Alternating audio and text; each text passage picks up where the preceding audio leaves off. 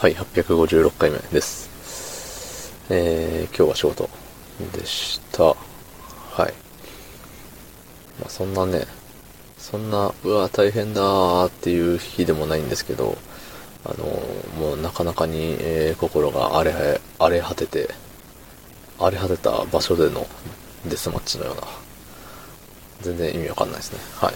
そんな本日、えー、10月、じゃない、12月10日土曜日。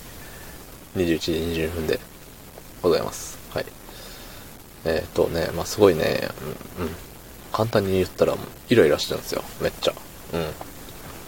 ただ、そのイライラに任せてブワーって喋ると失言をしてしまうので、一回落ち着こうと思うんですけど、そうそうそう。なんかさ、あの、仕事中になんか態度に出されるのは嫌なんよね。うん。嫌なんよ。いや、とか言うお前も態度に出してるやんって言われるんだけど、なんかさ、それを、あのー、同じくらいの人に言われるならいいんだけど、なんか下の人間に言われるとさ、ね、ちょっとそれは話違くねって思うのね。一緒かもしれんけど、なんかさ、背負ってるものが違うのよ。うん。責任がね。そう、いろんな責任がある中で、いや、これに、これはちょっと怒らなきゃいけないとか、あるわけよね。そう。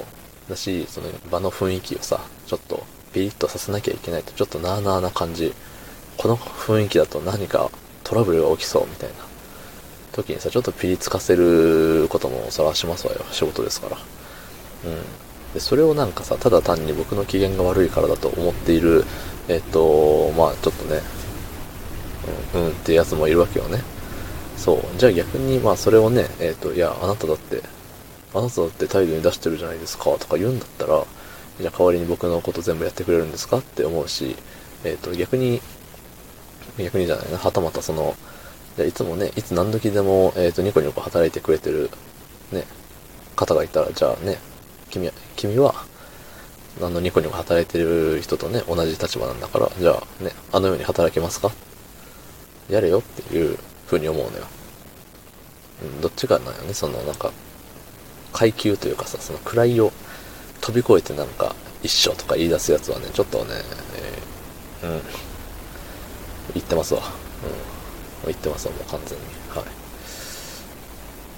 まあ確かにその、まあ人間としてみたいな、人間としてみたいな場所かもしれないけど、その機嫌に出してどうこうみたいな。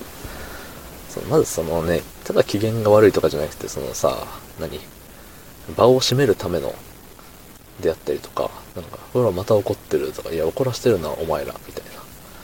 そう。いう風で、ね、あるわけさ。別に自分でね、一人、自分のことがうまくいかなくて怒ってることって基本ないしね。